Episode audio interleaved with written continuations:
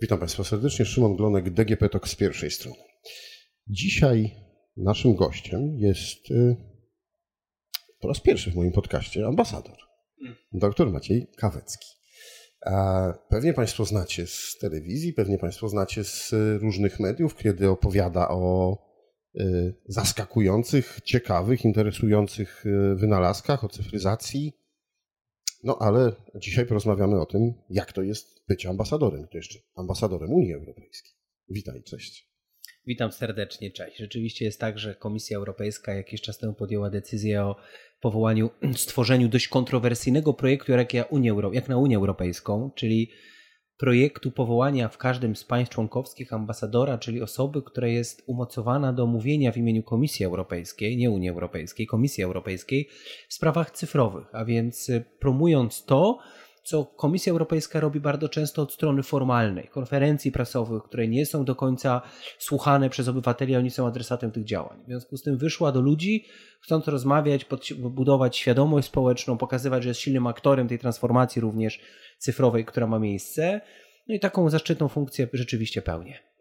To jak y, dokładnie nazywa się Twoja funkcja? Po angielsku nazywa się Digital European Union Ambassador, a po polsku nazywa się ambasador cyfrowej Unii Europejskiej.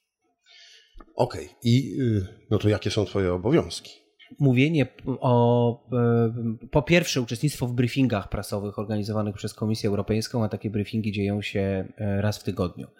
Po drugie, udział w takich spotkaniach organizowanych cyklicznie przez albo stałe przedstawicielstwo Komisji Europejskiej, albo przez pracowników Komisji Europejskiej, po to, żeby rzeczywiście być na bieżąco w tych sprawach związanych z inicjatywami podejmowanymi przez Komisję udział w reprezentowaniu Komisji Europejskiej na wybranych zagranicznych wydarzeniach. Nie wiem, czy to są Stany Zjednoczone, czy to jest Turyn, za chwilkę ogromna konferencja. I tym czwartą rzeczą propagowanie działań związanych z Komisją Europejską. Czyli jak to ja mówię, propagowanie hashtagu Digital European Union. Jest taki hashtag DigitalEU i to jest hashtag, który jeżeli gdzieś piszemy w mediach społecznościowych, to pokazuje nam od razu wszystkie inicjatywy cyfrowe Unii Europejskiej. Więc promowanie ich, pokazywanie, że trwają na przykład konsultacje społeczne aktu Digital Act czy Data Act, czyli aktu, który ma uregulować obszar związany z ochroną, e, zarządzaniem danymi, może nie tyle ochroną, zarządzaniem danymi w Unii Europejskiej. Unia Europejska robi bardzo wiele różnych rzeczy, ale przeciętnemu Europejczykowi, to nie mówię już tylko o Polakach, kojarzy się z e, nudną biurokracją, kolejną dyrektywą e, albo utrudnianiem w dostępie do środków. Stąd właśnie ta inicjatywa, bo rzeczywiście tak jest. Przede wszystkim po to, żeby pokazać, że ten dystans, że, że urzędnicy unijni słuchają obywateli, bo Europe, Europejczycy kojarzą Unię Europejską z polityką, bo dowiadują się o działaniach Unii Europejskiej na poziomie politycznym. Widzą twory konferencje prasowe przewodniczącej Komisji Europejskiej, polityków, posiedzenia Rady Unii Europejskiej, Rady Europy, e, słyszą wypowiedzi e, eurodeputowanych czy w, na forum Parlamentu Europejskiego, czyli to jest ta najbardziej znana część polityczna, której nie lubimy. Ona nie kojarzy nam się dobrze, bo ona się kojarzy ze sporem siłą rzeczy, bo polityka to jest spór. Natomiast obok tego Komisja Europejska podejmuje całą masę działań o charakterze racjonalizatorskim, edukacyjnym, tworzy kampanie społeczne i one do mas nie docierają. I to trzeba ludziom pokazywać, te, te działania, te, to, tą piękną stronę Unii Europejskiej. I stąd też y, ten projekt i, i to, to, to chcę robić, to robimy teraz prowadząc tą rozmowę między innymi. E, no dobrze, to jakie są takie y, pierwsze konkretne działania, które zostały przed Tobą postawione? E, no, propagowanie dzisiaj tego, co jest najważniejsze w Unii Europejskiej. Komisja Europejska stawia tak naprawdę na trzy akty prawne. To jest podstawowa rzecz i pierwszy jest zupełnie nieznany, a jest niebywale ważny i dotyczy e, takiego niegodziwego traktowania dzieci w przestrzeni cyfrowej, e, też wykorzystywanie kontekstów dzieci, zdjęć dzieci w takim kontekście seksualnym. To jest e, zjawisko, które każdego roku w Unii Europejskiej wzrasta o kilkaset procent. W związku z tym udział w konsultacjach społecznych, podejmowanie działań w tym zakresie to jest jakby pierwsze zadanie.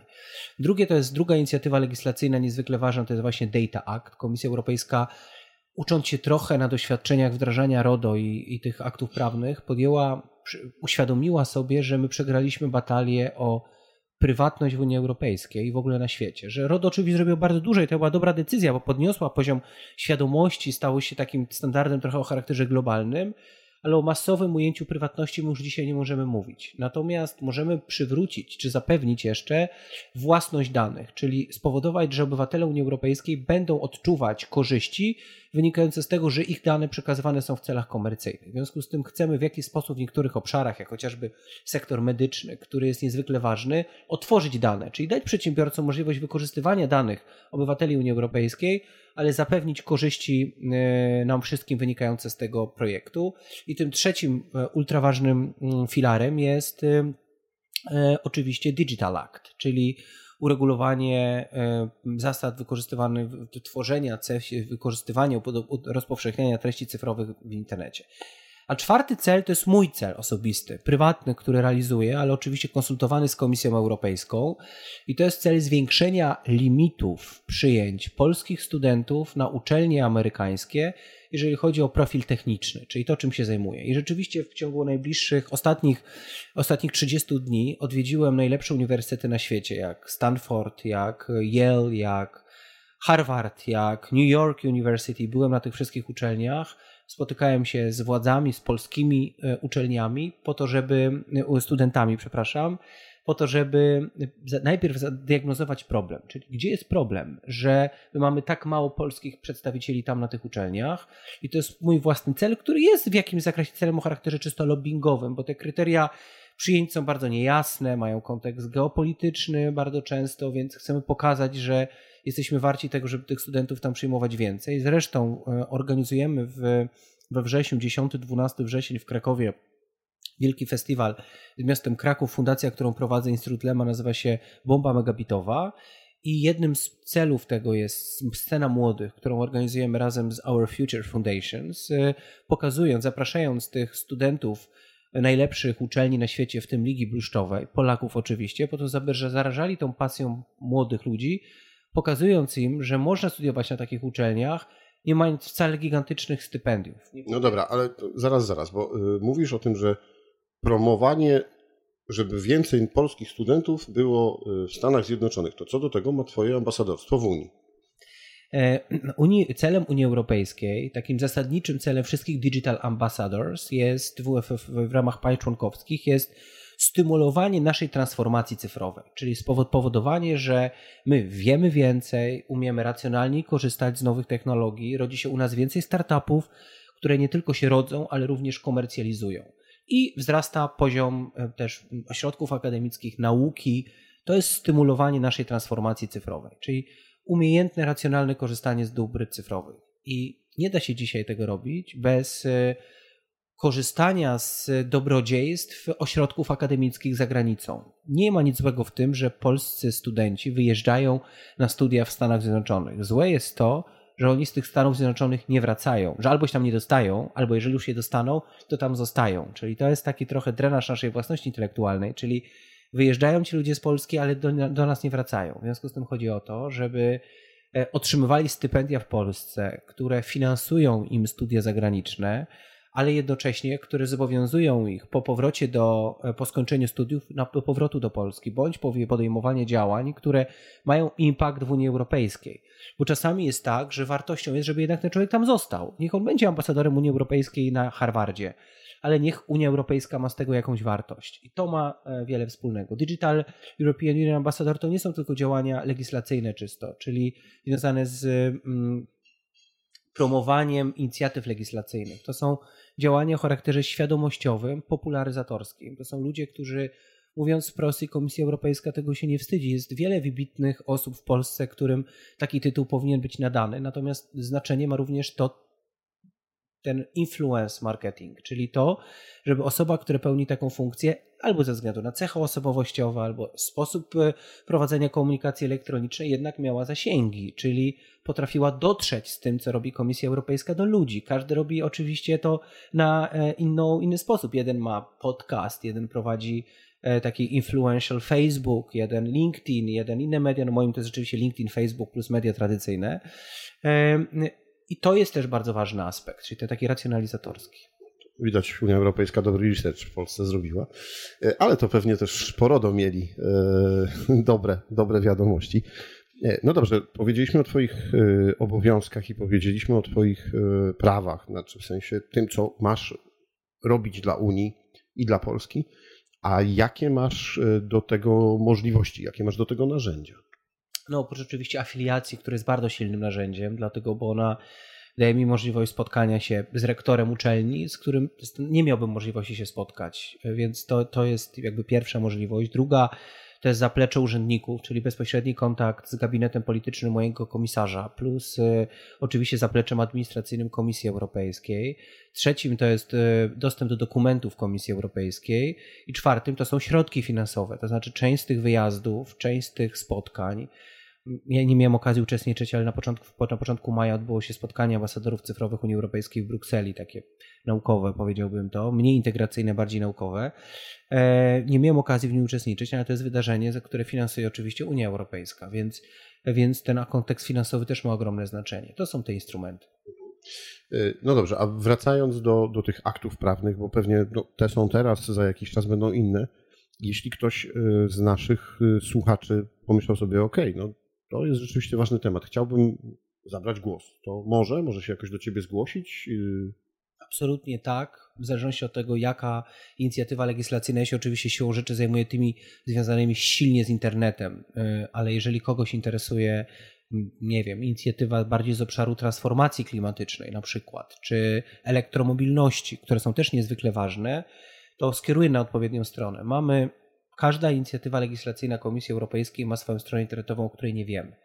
Tam jest możliwość bezpośredniego nawiązania kontaktu z Komisją Europejską, ale to się dzisiaj dzieje. mogę podać przykład, chyba to nie jest tajemnica, mogę nawet podać nazwisko, że e, Marysia Trybus, polska wybitna e, działaczka fundacji, powołała fundację wspierając kobiety w Polsce chciała dostać się na jedną z uczelni amerykańskich, zwróciła się do mnie formalnie z wnioskiem o wydanie przez Komisję Europejską rekomendacji, e, ponieważ no, proces dostawania się na uczelnie amerykańskie polega na tym, że składa się w ramach tego procesu rekrutacyjnego formalne rekomendacje.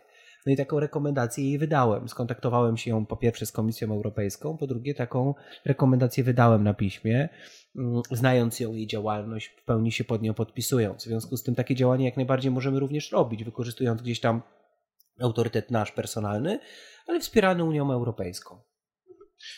To, o czym mówisz, jak tak słucham, to przychodzi mi do głowy, że e, to nie jest jakaś tam Unia, która jest gdzieś daleko i my tu Polacy, tylko to jest e, nasz twór, to znaczy część, z której powinniśmy korzystać. Powiem nawet więcej. E, ambasadorzy cyfrowi Unii Europejskiej zostali najpierw powołani we Włoszech, potem byli, zostali powołani we Francji, a trzecim krajem, w którym doszło do takich powołań jest Polska. W związku z tym, e, jak widać, Unia Europejska bierze pod uwagę, oczywiście to następuje kolejno teraz w innych państwach członkowskich Unii Europejskiej, Natomiast y, jakby jesteśmy tutaj bardzo silnym graczem. Nie jesteśmy 26 czy 7 miejscem. E, no dobrze, to y, jak wygląda taka codzienna praca? Opowiadałeś trochę o tych wyjazdach y, do, do Stanów, opowiadałeś o tych aktach, ale to co? Dostajesz taki akt do konsultacji, do, do wniesienia swoich uwag? Mam swojego, e, swojego, swój punkt kontaktowy, czyli swojego urzędnika w Komisji Europejskiej, z którym, e, od którego dostaję cykliczne co kilka dni update'y. Dzisiaj dostałem chociażby dotyczący kolejnego briefingu prasowego Komisji Europejskiej. Dostałem również dzisiaj informację o tym, że w Krakowie powstał nowy superkomputer, również z, z silnej partycypacji Komisji Unii Europejskiej. E, to są e, informacje i to jest, mój, to, jest, to jest moja codzienna praca. Ja te informacje wykorzystuję w różnych celach. Albo tworzę posty na ten temat, jeżeli uznam, że, że te, te osoby, które mnie obserwują, są, powinny dostać informacje na ten temat. Uczestniczę w tych briefingach. To jest jakby pierwsza rzecz. Druga to jest, e, czyli to jest, ja jestem tutaj pasywny, czyli otrzymuję informacje ze strony Komisji Europejskiej po to, żebym albo coś zrobił, albo wysłuchał. Druga rzecz to jest forma aktywna, czyli albo mu, moja prośba względem Komisji Europejskiej. Jak organizuję festiwal w Krakowie i proszę o patronat Komisji Europejskiej, to składam wniosek i znów nie czekam w kolejce, tylko mam swój punkt kontaktowy, który powiedział, że jeżeli chcesz zaprosić komisarza Breton, właściwie jest gabinet polityczny XYZ, zaraz odbyło się spotkanie, przesłucha wysłuchanie mnie, dlaczego akurat, czy to rzeczywiście jest wydarzenie w randze komisarza, czy może nie dyrektora generalnego na przykład, który jest DG i, i tak wygląda mniej więcej bieżąca e, praca. A jak to się ma do takich, no właśnie, do, do tej polityki, do, do takich utarczek między Polską a Komisją Europejską, czy do jakichś różnych utarczek wewnątrz Unii Europejskiej, gdzie zderzają się różne, czasami sprzeczne interesy? Zupełnie w tym nie uczestniczymy. Ja jestem też osobą, nie ma osób apolitycznych. Znaczy, jak ktoś mówi, że nie ma poglądów politycznych, to nie jest też jakby w pełni przeze mnie rekomendowana postawa, bo musimy, to jest jakiś wyraz braku świadomości. Natomiast nie wyrażam swoich poglądów politycznych publicznie, ponieważ uważam, że one by szkodziły temu, o czym robię. Polityka się rzeczy polaryzuje, natomiast jeżeli chcemy dotrzeć z nauką, z czymś obiektywnym, to nie powinniśmy polaryzować, powinniśmy być neutralni. W związku z tym staram się być w tym obszarze neutralny politycznie i też to, to, to widać tej współpracy. Urzędnicy, ja nie współpracuję z poziomem politycznym Komisji Europejskiej, tylko wręcz e, apolitycznym. Pamiętajmy, że, rota, że Komisja Europejska, również urzędnicy pracują w, na poziomie rotacyjnym. To nie jest tak, że jeden urzędnik zajmuje się, pracuje w jednym unicie przez 20 lat swojego życia. Nie, znaczy Komisja, Unia Europejska w ogóle na poziomie urzędniczym działa na poziomie rotacyjnym, czyli urzędnicy muszą zmieniać miejsca, w których pracują. To wpływa na ich rozwój, ale też powoduje, że państwa członkowskie mają w, jakby sprawiedliwy wpływ na rozpatrywanie różnego rodzaju kategorii spraw, dlatego bo nie zawsze jesteśmy w stanie zapewnić odpowiednią liczbę proporcjonalnie urzędników określonego kraju w określonym unicie. W związku z tym te zatrudnienia mają charakter rotacyjny i to się absolutnie dzieje więc ta polityka nie ma kompletnie żadnego wpływu na te działania. Bardziej ma, jeżeli ja się spotykam z na, z, na, uczelni wyższej z kimś, z najczęściej w Stanach Zjednoczonych, to wtedy oczywiście pyta o Polskę, o spór pomiędzy Polską a Unią Europejską. O, te, te, te tematy są oczywiście poruszane. Tak, e, słuchając tego, myślę sobie, że e, jeden plus, jaki jest, to to, że będziesz opowiadał o tych e, wszystkich ważnych inicjatywach, jeśli chodzi o cyfryzację, o zmiany w internecie, wynalazki. E, a druga rzecz to w ogóle, że przybliżysz Polakom, jak Unia Europejska działa, bo mam wrażenie, że e, nasi politycy czy inni urzędnicy niekoniecznie tym się zajmują.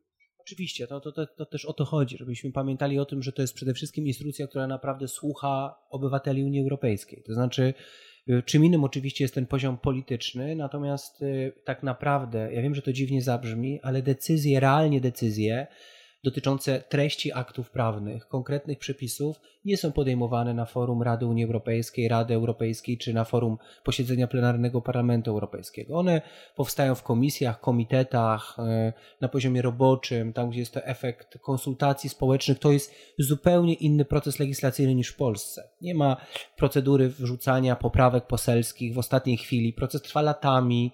To nie jest proces legislacyjny, który trwa kilka dni. Mamy przykłady aktów prawnych, których trwa zdecydowanie za długo nawet. Przykładem jest rozporządzenie, projekt rozporządzenia e-privacy, który miał razem z RODO być takim pakietem regulującym w Unii Europejskiej obszar komunikacji elektronicznej, prawda, marketingu i sektor e-commerce.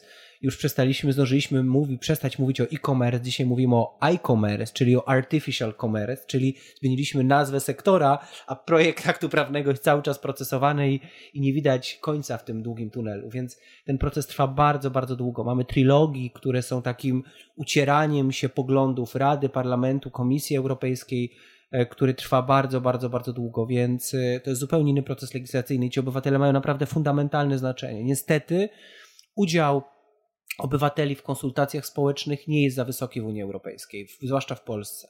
I chodzi o to, żeby to zmienić, żebyśmy mieli poczucie, że mamy wpływ na to, jaka będzie treść aktu prawnego, który obowiązuje we wszystkich państwach członkowskich Unii Europejskiej. Czyli wszyscy zainteresowani e, cyfrowymi zmianami w Unii Europejskiej mają teraz też swojego ambasadora, czyli ciebie, i mogą się zgłaszać. E, to już tak na koniec chciałem zapytać, bo myślę, że takim jednym z najważniejszych Twoich wyzwań dotąd było wprowadzenie RODO. Jak oceniasz po kilku latach, kiedy już ten, jest za Tobą ten kawałek pracy? No tak, 2017-2019 to są trzy lata pracy nad RODO moje, czyli zmiana prawie 200 aktów prawnych. Oceniam różnie, to znaczy na pewno to, to jest największy e, pakiet zmian prawnych tak naprawdę po konstytucji w Polsce i chyba do tej pory tak zostało. Reforma samorządowa może jeszcze zmieniła więcej aktów prawnych. Natomiast I ono zwiększyło świadomość na pewno, e, uczynił nasze prawo bardziej neutralnym technologicznie, e, to zdecydowanie. E, natomiast nie, jeżeli spojrzymy sobie na ten poziom świadomości, zrewolucjonizował naszą świadomość. Jeżeli spojrzymy na poziom realnego wzrostu ochrony naszych danych osobowych, jeśli chodzi o liczbę spamu, niezamówionego marketingu telefonicznego, liczbę cyberataków, to myślę, że jesteśmy na, e, na jeszcze, jest, jest gorzej, ale nie wynika to z RODO, tylko wynika to z tego, że po prostu z roku na rok jest coraz gorzej. Jesteśmy coraz silniej atakowani, e, bo coraz częściej korzystamy z dóbr cyfrowych. Ale gdybyśmy go nie wprowadzili, to byśmy zrobili krok wstecz, ja bym powiedział. Więc ono nam pomogło w jakiś sposób utrzymać się na powierzchni. Tak bym powiedział, mówiąc ogólnie. A możemy porozmawiać szczególnie o określonych regulacjach. No, mam poczucie, że regulacja, którą wprowadziliśmy w kodeksie pracy w zakresie gromadzenia danych biometrycznych się fantastycznie sprawdziła. Przepisy związane z monitoringiem wizyjnym się fantastycznie sprawdziły. Przepisy w prawie bankowym dotyczące obowiązku poinformowania kredytobiorców o zakresie danych, które są pozyskiwane we wnioskach kredytowych się w ogóle nie sprawdziła, dlatego bo jest zbyt enigmatyczną zapisem. Tamten lobbying ze strony E, stowarzyszeń, fundacji reprezentujących banki był bardzo duży na etapie konsultacji, ten legalny lobbying oczywiście na etapie konsultacji społecznych i on spowodował, że ta regulacja jest enigmatyczna, zbyt mało, zbyt ogólna. E, tak, bym, tak bym to mniej więcej powiedział. Czyli kolejne wyzwania przed Tobą. To, co się nie sprawdziło, na pewno to reforma ustrojowa prezesa Urzędu Ochrony Danych Osobowych. Dokonaliśmy, ten, ten projekt urodził się w mojej głowie, żeby dokonać zmian od nazwy urzędu w dół, czyli żeby zwiększyć liczbę zastępców, powołać Radę Ochrony Danych Osobowych przy prezesie łodo. Do dziś mamy tylko jednego zastępcę, nie mamy powołanej rady przez prezesa łodo, więc ten przepis się w ogóle jest martwy zupełnie. E, zobowiązaliśmy prezesa łodo do wydawania konsultacji, e, takich rekomendacji, czy takich miękkich aktów prawnych, które określają standardy techniczne przetwarzania danych. Przepis absolutnie martwy, do, do dziś w zasadzie w ogóle nie wydawany, więc położyłbym ten, dzisiaj gdybym się dorwał do tych aktów prawnych, że takiego kolekwializmu, to pewnie dużo tam pozmieniał. Okej, okay. dziękuję Ci bardzo za rozmowę. Dziękuję, pozdrawiam Państwa serdecznie i bezpieczeństwa cyfrowego życzę. Moim Państwa gościem był ambasador dr Maciej Kałecki, a to było DGP Talk z pierwszej strony. Rozmawiał Szymon Glonek.